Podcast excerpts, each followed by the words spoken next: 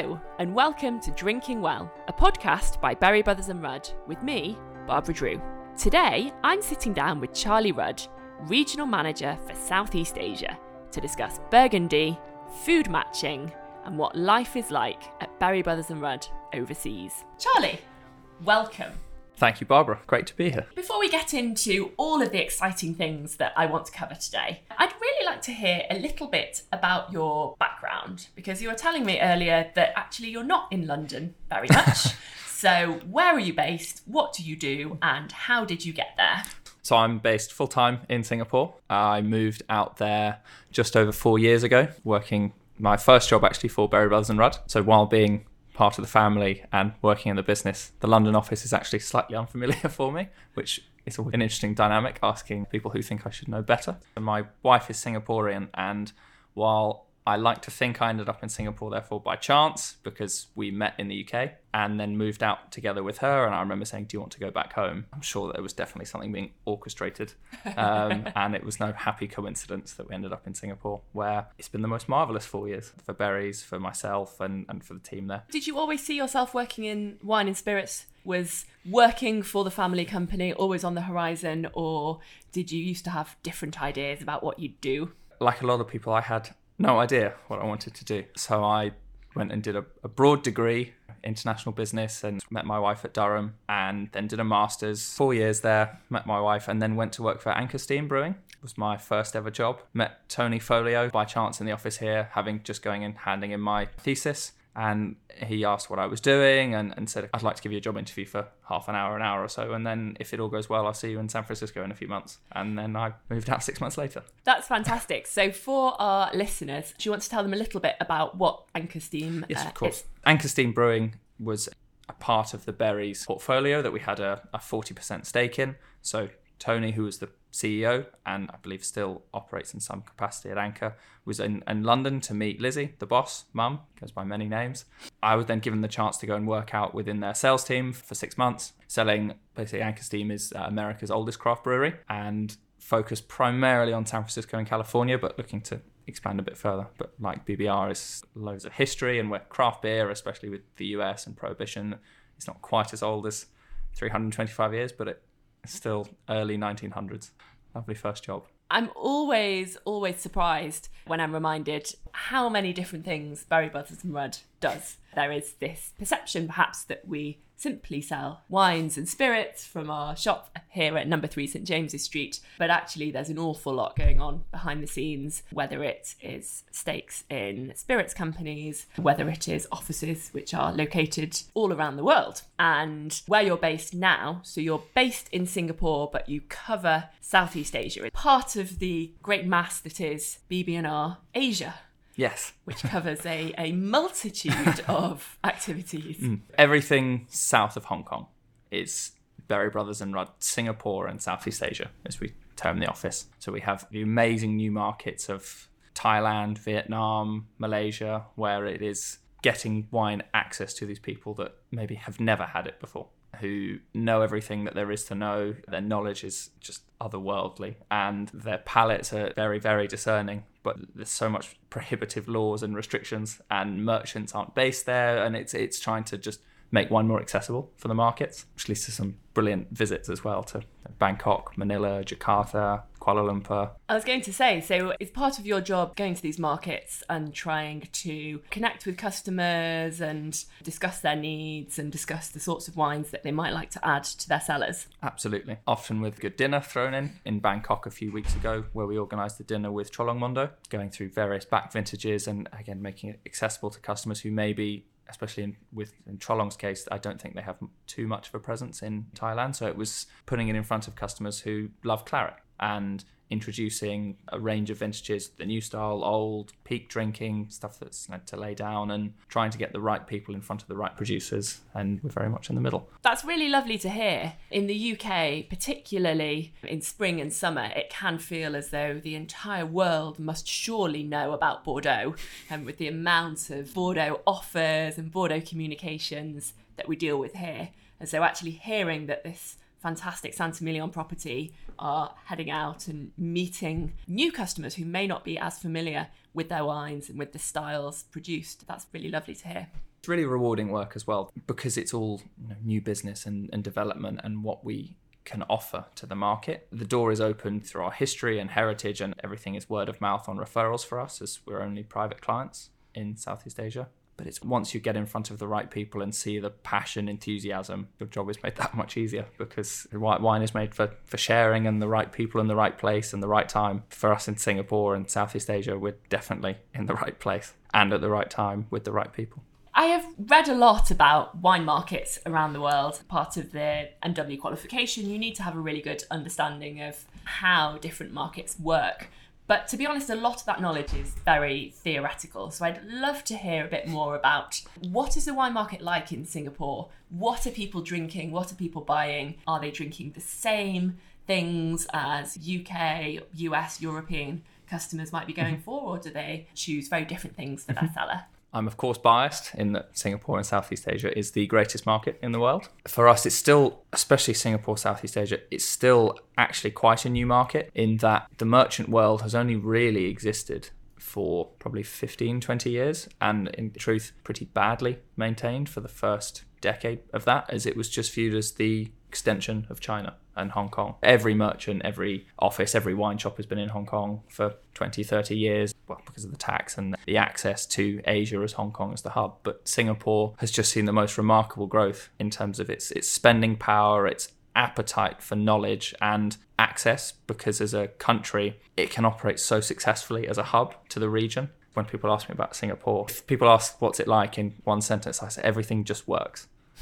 Logistics, travel, healthcare, transport, wine, everything just works. And that means for a consumer on the other side of the world, getting access to this is far, far easier than most other markets. So actually, the Singaporean, in terms of palate and knowledge, follows quite closely to some extent to the UK, and that I think most people start out in Bordeaux because mm-hmm. it's safe, it's reliable, it's the largest global market. It's okay, where can I try and own what I think I like and then steadily progress? One thing I found out about Singapore is because of the taxes, and there is a fair amount of markup because it's so expensive to store and keep wine. Of course. Um, minimal space, 30 degrees every day. It's really hard to store and look after wine in Singapore. So anyone that is selling locally will mark up their product accordingly. And actually, therefore, when you're learning about wine in Singapore, my wife told me this that when you're in your early 20s, you will therefore drink big, thick, heavy Shiraz because that's perceived as getting the most value for money because it's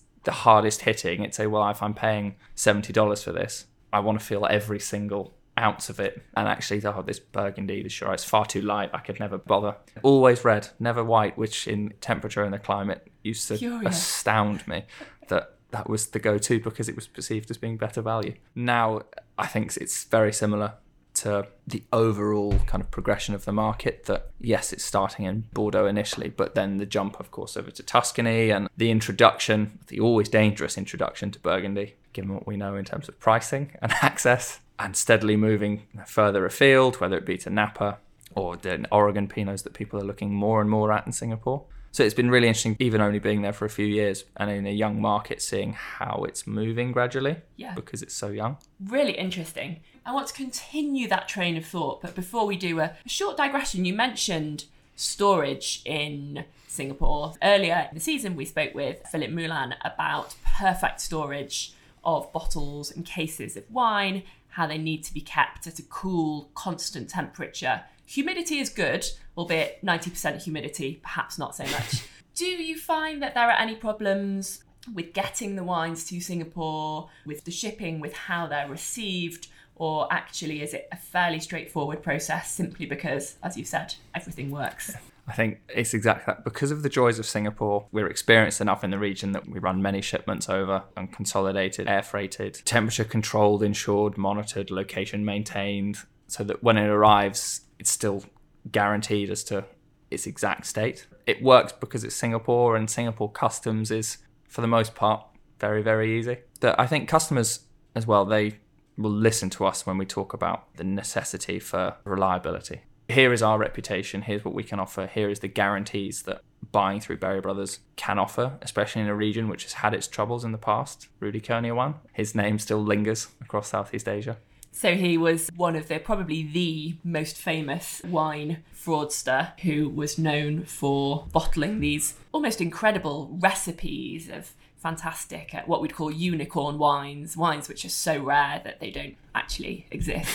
so, certainly, that sort of spectre or that slight concern mm. lingering as to where did your wines come from and are they really what they purport to be? Yeah, and when we have people that say to us, Oh, don't worry, I, I know that it's Berry Brothers. So I'm a lot more confident than I than I would be. But just just can you enlighten me? Just this is X Chateau. What's the difference? Can you talk to me about BBX? How exactly do I know where that's come from? It's all very much a fun part of the job once that kind of conversation gets going. And even though it's on the other side of the world, that they still have the same access, the same opportunity. I think that's really important for the market as well, especially Singapore and then Southeast Asia is know, so far away from most winemaking regions in the world, especially where our, our clients are focusing on. But they feel as though they can have the same access, even though it's brand new. You mentioned access to different wines, but of course, we're talking about a region of the world, as you said, that is quite a long way from many of the main fine wine producing areas. So if you're based in the UK, France, Germany,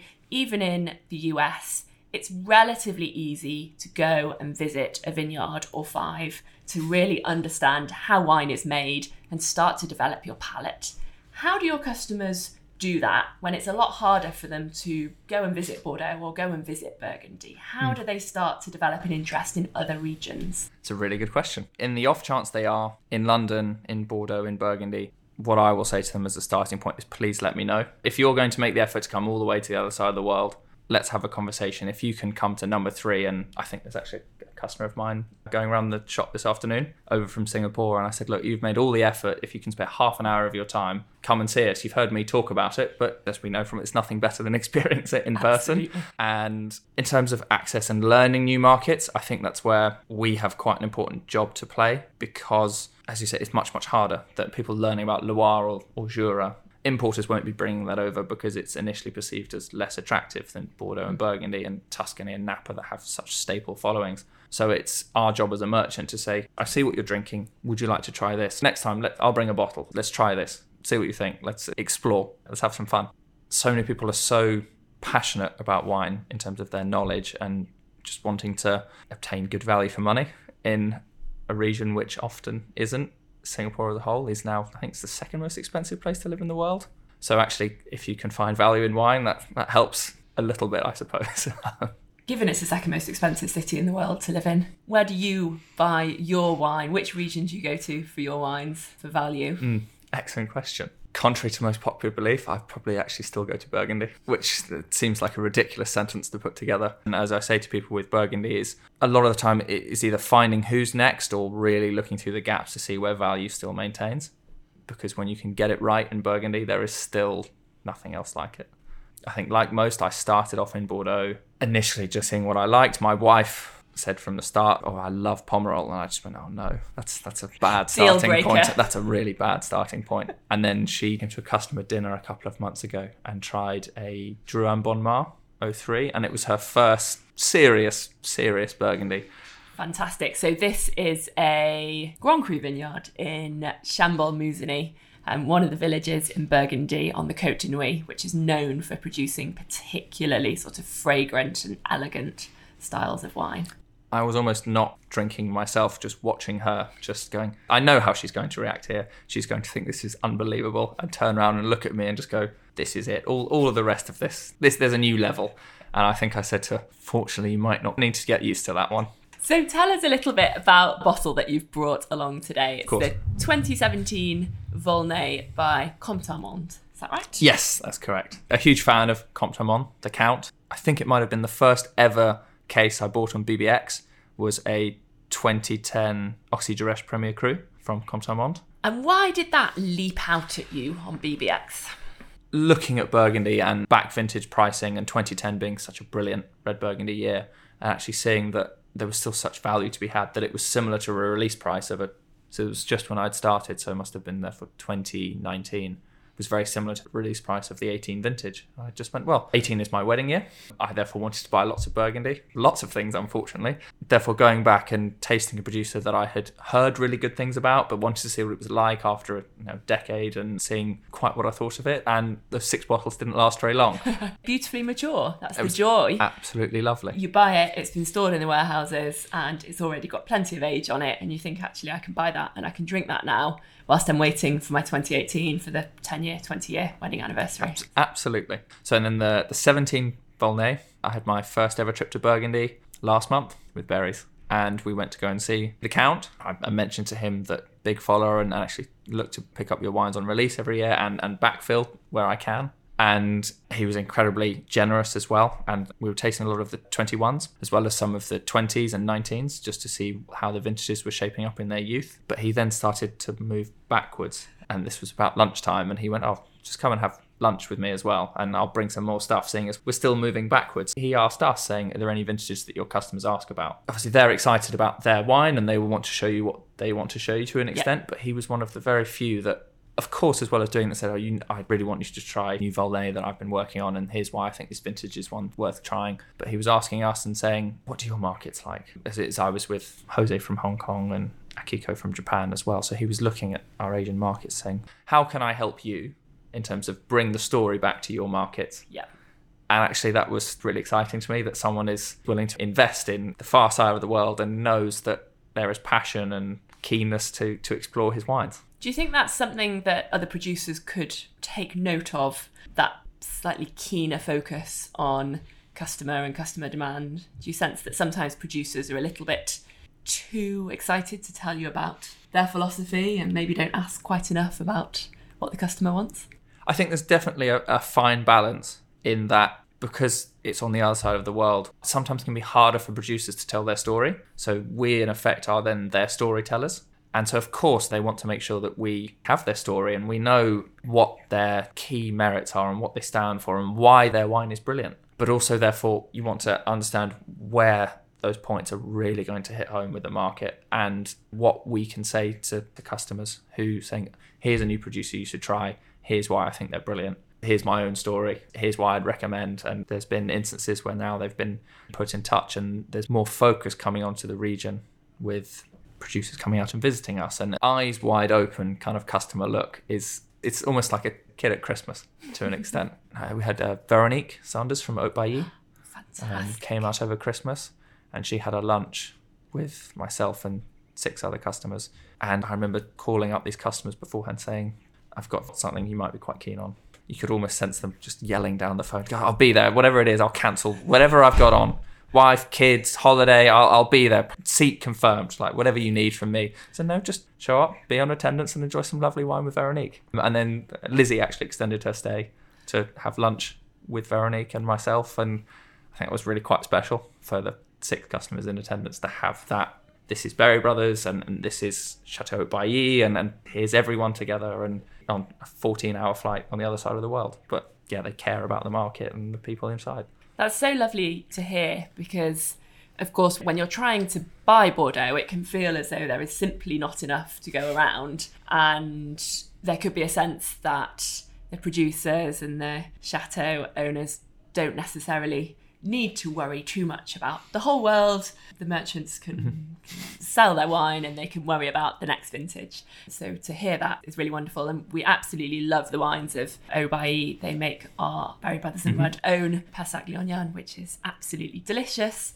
And all of their wines seem to be absolutely magnificent. Yeah. So a real treat for the The customers. the 04 showed unbelievably well, and Veronique turned around. So actually, that was the one that I brought, and a customer kindly said, "Oh, I'll bring a vintage as well," even though Veronique insisted. No, please let me bring all the wines. And she said, "Oh, we actually don't have any more of this at the domain because it was so good. We ended up drinking it." And and so I said to, her, "I think we might have one or two cases left at BBR."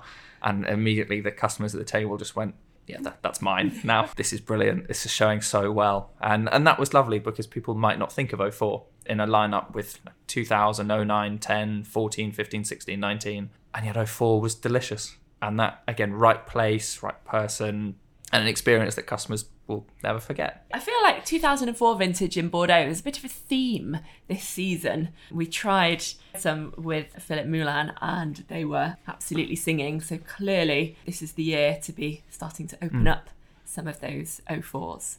But back to Burgundy. Shall we Yes. open this bottle? Fantastic. I'm going to let you do the honours. Kindly. Oh, what a lovely sound that is. and it looks beautiful going into the glass. So, as many of our listeners will be aware, red burgundy made from Pinot Noir, which is a grape that tends to give you quite a pale coloured wine. And this being six years old, got a lovely cherry colour, just starting to get a tiny garnet tint at the edge of the glass. And what strikes me smelling this wine, the fragrance that comes from the glass here is really remarkable. Absolutely extraordinary. There's this lovely, almost liqueur fruit, cherries that have been macerating mm. for a while, some beautiful ripe strawberries, red currants. But there's also a gentle smokiness, a little bit of spice, and just starting to get a hint of a savoury character as well, something ever so slightly gamey. Everything that you want in a in a good glass of red burgundy, in my view. Tell us a little bit about why you chose 2017, Charlie. You've mentioned your first case from Comte Armand was from 2010, and you bought this on BBX. And of course, we could have chosen a very young Burgundy to talk about the potential for aging, but we've gone for something with a little bit of age on it. And why this vintage in particular? Any of my clients who will be listening to this will probably be unsurprised that I've picked 17. Burgundy is still one of the main topics, if not the main topic of discussion at the dinners that we host, and people talk to me about you know, the prices and where value is and vintages. And every time we talk, I end up going back. I can't say enough about 17 and about the value and the opportunity it offers. That in its youth, it's still showing really well and is very approachable. We suspect it may shut down to an extent and then reopen as Burgundy tends to do. But if you're looking for good value, of which there is still accessible because it's still not considered a fully mature and an older vintage, the joys again of BBX and the opportunity to search Burgundy 2017 and it's really a myriad of options that you can pick from. So 17 for me is a vintage that has a lot of place in my own household where I again try and stave off 18s for as long as possible, buying back vintages to hold on any new en primeur purchases and making sure that those really special bottles have their say and the full time to mature. 14 and 17 I find are the two, but 17 especially that just show really well in their youth. Characteristics you describe in terms of actually signifies something that is relatively open, actually, despite its five, six years of age. Yeah, Um, absolutely. A word that you used a couple of times there was value. Do you really think there's still value to be found in Burgundy? when you know where to look. Again, it's probably the most common question. I know I want to buy Burgundy and I love Burgundy and I drink good value and where can I find value? And saying to people, okay, here is who you should be focusing on. Burgundy is so much about who's next as well. But here are people that are still 30, 40 pounds a bottle that just have no right to be. And actually, because they don't, hopefully they're not listening to an extent, otherwise I won't be able to afford Comte Armand anymore. Um, the way in which they position themselves Fairly priced. fairly priced, are passionate about what they do, and make great wine that they love. And I think myself and my colleagues, actually, when we went to Burgundy, all ended up coming back and buying an enormous amount of Comte Armand just because of the experience and what he was able to describe and looking at the price points versus you know, the tasting we'd had as, as a week as a whole and producers who stand out. Etienne Griveau? Is his first Yes. name? Yeah. He's Yeah. another that just for an hour in his cellar, just his story and just so passionate about what he does. But Griveau, very sort of understated, really very humble. Oh, massively. Yeah. And what strikes me about these two producers here, um, Comte Armand and Griveau, just to name two, is, as you say, fairly priced. There is this desire for customers to drink the wines and enjoy them. And it's about making sure that the wines are as accessible as possible to as wide an audience as possible. And whether that audience is based in the UK, Singapore, around the world, and whether they are younger or older, um, it's not necessarily about these being absolutely priced at the very top of the market. It's wines which you can buy, which you can lay down and then you can open them up and you can really enjoy them. You get to share that bottle and share that story with with your friends who then get to do the same. And, and it's not as you mentioned earlier the you know, the unicorn wine that simply doesn't exist. But actually when you're looking to tell the story of someone like Etienne Griveau and, and actually how accessible and understated and brilliant his wines are the fact that they are there and we can bring them over and, and customers can enjoy that just means his story goes that much further. And you can really build up a following and a passion and a group of people that just love his wines What I love about this wine in front of us, so this is from the village of Volnay. Whilst Volnay is relatively well known, I would still say, from my perspective, it can offer particularly good value. I think there is a perception that because it's based on the Côte de Beaune, so the part of Burgundy that's perhaps slightly better known for white wines, the reds here are maybe a little underrated. And yet, there's a real charm to this wine. There's a beautiful density of flavour. There's sufficient tannin. This could easily age for another five years at least if you wanted it to. But it's just showing everything that you would really want in a red Burgundy. And you don't necessarily need to be heading to Gevrey Chambertin to get mm-hmm. that. And actually, one of the most eye opening things for me on this recent visit to Burgundy was just how long these wines can age for. Yes, they can be so accessible, and because Burgundy aging is based on structure rather than tannin, listening to the producers and, and how they're excited about 21s because of the structure in its youth. So, in that sense, structure being different to tannins because it also encompasses acidity, hmm. body, density of flavour. Balance being more important than Yeah. size, effectively. They said, well, almost the size is almost irrelevant when we make it because it's how it will age is based on the balance. And visiting Bitouzet-Prieur, mm-hmm. it was actually it was his birthday, so I think he was feeling particularly cheery. One of my colleagues is born in 83, so he's pulling out various 83s to try, and all just showing amazingly well. I think we all just looked at each other, kind of going, these should have been long gone. And I said to him, is this really that special a vintage? And he went, not, not particularly. But it's been properly stored and looked after, and actually Burgundy will continue to develop. Yes, against what we do as a merchant in offering advice to people, but one of the main takeaways was whatever you think in terms of maturing, add another few years. Hmm. It will always go for longer than you expect, and the degree of complexity and enjoyment that you can get from that, and patience, which I admittedly don't have the greatest amount of, which is why I find myself on BBX more often than not. But again, it adds to the to the story of your evening and the history behind why you bought that bottle and, and why you've held it for so long and who you're sharing it with. This wine, the beautiful acidity, the fruit character is making my mouth water and it's instantly making me think of food. And of course, food is a big part of life in Singapore. So I'm interested to hear your thoughts on food and wine matching in Singapore. Are the rules different to how we do this in the UK? Are there specific wines that would go with specific foods, or is it a little bit more flexible? I think it's relatively flexible in that Singapore is food is so important to Singapore. One of the national icons or, or maintained areas in Singapore is called hawker centres, which is where effectively it's the closest thing to imagine there are a load of permanently residing food trucks that are based there full time. They're subsidised through the government and offer delicious local Singaporean food. So chicken rice, staple at the office, laksa, which is kind of prawn and Quite spicy, sort of quite curry. spicy. Yeah. There's one about 100 meters from our office that is frequented a lot. Uh, economy rice, which is a portion of rice, two meat, one veg, and an egg or something on the side. It beats the Tesco meal deal, that's for sure. I do every time I go back. I'm fortunate as to okay, this is just delicious and accessible. And in a city like Singapore, which is quite expensive, they often escape from that because it's three, four dollars. But it's kind of a dull, warm spice and a lot of Singaporean food. So the pairing is challenging also because whites are still in the background. Hmm. Again, sweeping statement, which amazes me as an, an expat with the heat because it's so hot. It's such red focus.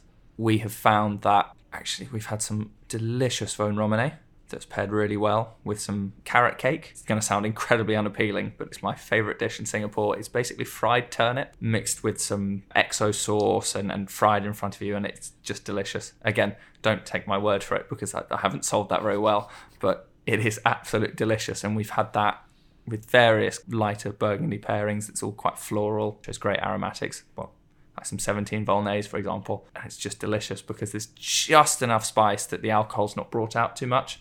And it's just heavy enough, despite being lighter style. There's just enough firmness to it that the food is still not overpowering. But I think it's, very much an experiment. As all the best food and wine matches are. Absolutely. It's often reliable that a, a client has told me that every Chinese dinner pairs with 89 Bordeaux. And I hmm. said, well, I'm sure it does, but that's slightly more challenging for most people. He has very fortunately shared that with me, and I do agree with him on that statement, but it's not an everyday occurrence. Is there a culture of food and wine matching when people eat out, or actually is wine served only at special occasions, or wine made the focus of an event and then the food fits around it? Interesting, especially in Singapore and Southeast Asia, is when you're meeting friends or we're meeting clients or you know, we're getting together as a team. One of the main cultural differences is it has to be over food. People just don't go just for drinks. So actually, in that essence, there is then always, therefore, at least a degree of focus on food. Mm. I think that starts from the hawker centres, which people go to as children, and you build up, and eating is always communal, and therefore it works. But wine is always communal, so the two obviously go together incredibly well. And it's considered a huge honour to be invited to someone's house for, for dinner, and, and they'll say, oh, of course, we could eat out, we could go to a hawker, but again, everything has to be over food. I want you to come to my house and we'll have a dinner. And oh no, don't need to worry about any wine. I, said, mm, I do a bit. I said no, we'll we'll look after you. And there have been some just wonderful evenings that I think still it's it's food because it's the Singapore culture. Certainly the starting point, but the wine lovers. Of which there are more and more are adamant, and, and I think it's still experimenting with how this food can best pair. If you ask me right now, the perfect bottle, I I still don't think it exists to an extent, or it's still experimenting. But there's been some lovely. So Vosne Romanée really stands out to me. Again, being Ireland surrounded by many oceans, obviously huge, huge emphasis on seafood. And we had a, any of the Lamy Saint-Aubins pair so well. Actually, the, the 14s and 15s of his Champlots are just delicious. This is uh, Hubert Lamy. Yes believe, and his Burgundian wines, the whites in particular, although the reds to some extent as well, have a real depth and richness to them. I find a real intensity. I think he has a theory that his soils are particularly rich in uh, marine fossils, and there is something about that sort of marine character in the soil that means that his whites go particularly well with seafood. Really, really beautiful. Sounds as though there's a little bit more work to be done on your part, though, when it comes to finding the perfect food and wine pairing. Before we wrap up, a couple more questions from me. I couldn't help but notice at the start of the episode you referred to our chair as mum. so tell us, what is it like working in this business with the surname Rudd? Do you find that people treat you differently or not? I love working for the family business. There are enough family members within it that it still has enough degree of family, but it's not overbearing. I also work on the other side of the world from the rest of my family, whether that was choice or by chance leave that open to interpretation. I think it's particularly useful in Asia where it can at least open a door where I don't feel as though I'm treated any different, but there may be a time that oh, this is a part of the family who I think, again, where it comes back to an emerging market, I've had someone say, wow, okay, this is clearly they care. This is someone from the own family who's now running the region and, and lives here full time and has got a Singaporean wife and loves carrot cake and this fried turnip and everything that we would want from someone, I'll at least have the conversation. So I think that can help, and the Berry's name will carry as far across as, as to Singapore and Malaysia and Thailand because of the reputation and reliability, which is so important for the region. So if there's someone with that name and, and there's a Berry or a Rudd in the region, then it definitely helps to start a conversation, and then you can explain the merits of what we do. Don't find people rolling out the red carpet at the offices at number three. like I said, I still get lost here, so definitely not. I walked in the office today and someone, oh, didn't even know you were here. Okay, thanks. I, we have a meeting request this afternoon. I, as it should be, I as, think. As it should be. This is good because I'm going to ask you to help me clean up uh, afterwards.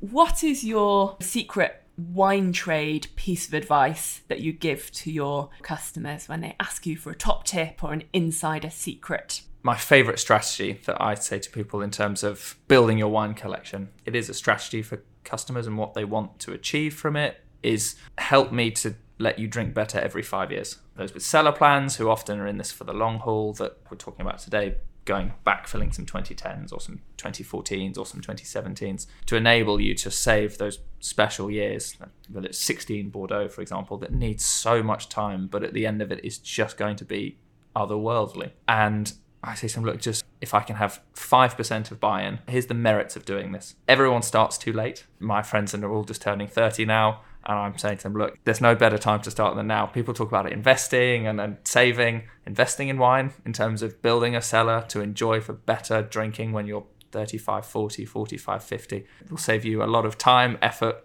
money, hassle, stress, and lead to a lot more wonderful evenings in the short midterm. So for me, it's drinking better every five years. There is still a tendency to get caught up on the biggest names and the biggest regions.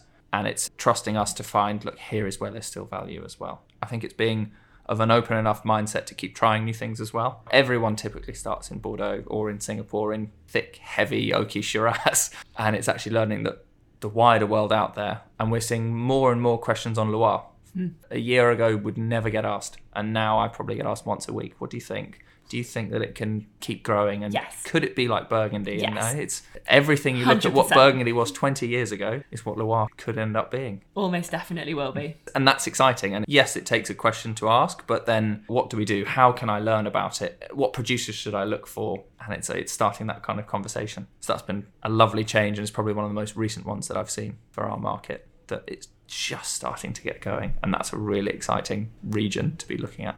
Well, cheers to this beautiful red burgundy. Hmm. Cheers to the future of the Loire. And thank you so, so much for your time. Such a fascinating discussion.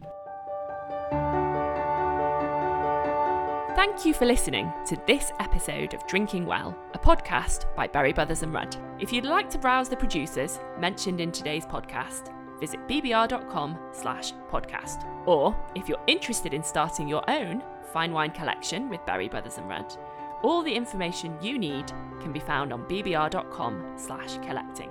If you've enjoyed this episode, please do leave us a review wherever you get your podcasts. Thank you again for listening. I'm off to track down a bowl of Laksa. Cheers!